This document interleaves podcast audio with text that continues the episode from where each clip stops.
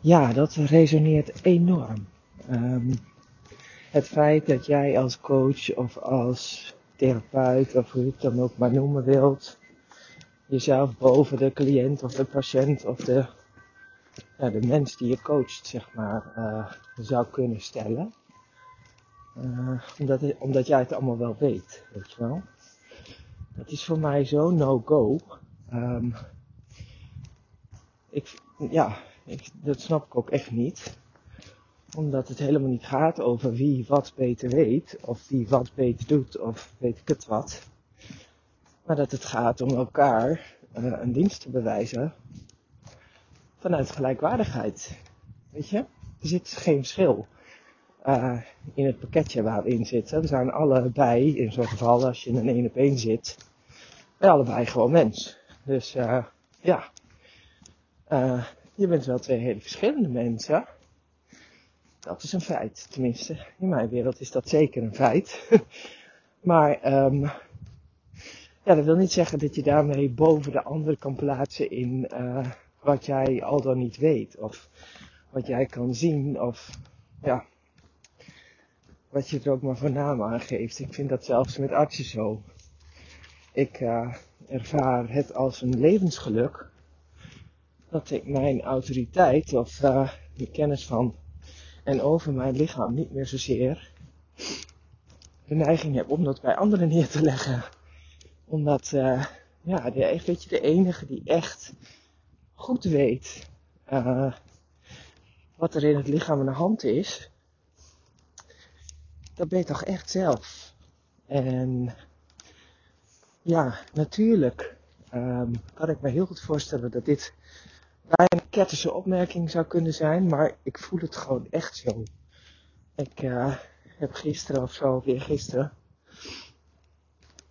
heb ik een blog geschreven met de titel Geef jezelf niet weg. En dat is precies wat ik ook daarmee uh, bedoel. Uh, geef jezelf niet weg. Maar misschien zijn we dat ook wel in de loop van ons leven verleerd. Dat wij ja, een soort van terug kunnen vallen op uh, wie we zijn en wat ons mens maakt. En dat je dus eigenlijk ook gewoon nooit iets van jezelf, hoe jij in het leven staat of hoe jij het leven ervaart, zou kunnen of mogen delen, omdat je daarin uh, ja, niet professioneel wordt geacht te zijn. En ik denk dat dat ja, dan ben ik het wel volledig met jou eens dat dat echt gewoon grote onzin is.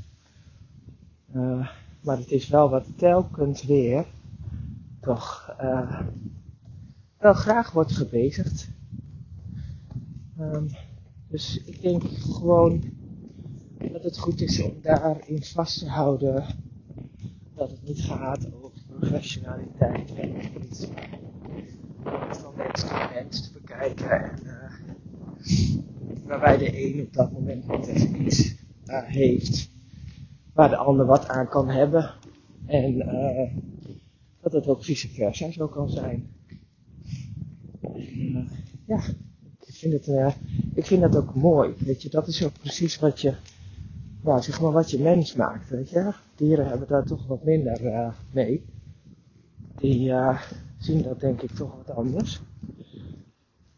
En wij zijn zo ontwikkeld dat we dat kunnen zien en we maken daar, we, ja, we vervormen dat op een of andere manier. En ik denk dat dat wel weer terug mag komen. Dat we veel meer kijken vanuit gelijkwaardigheid, van oké, wat heb jij, wat heb ik en hoe kunnen we daar elkaar in versterken of aanvullen of uh, wat dan ook.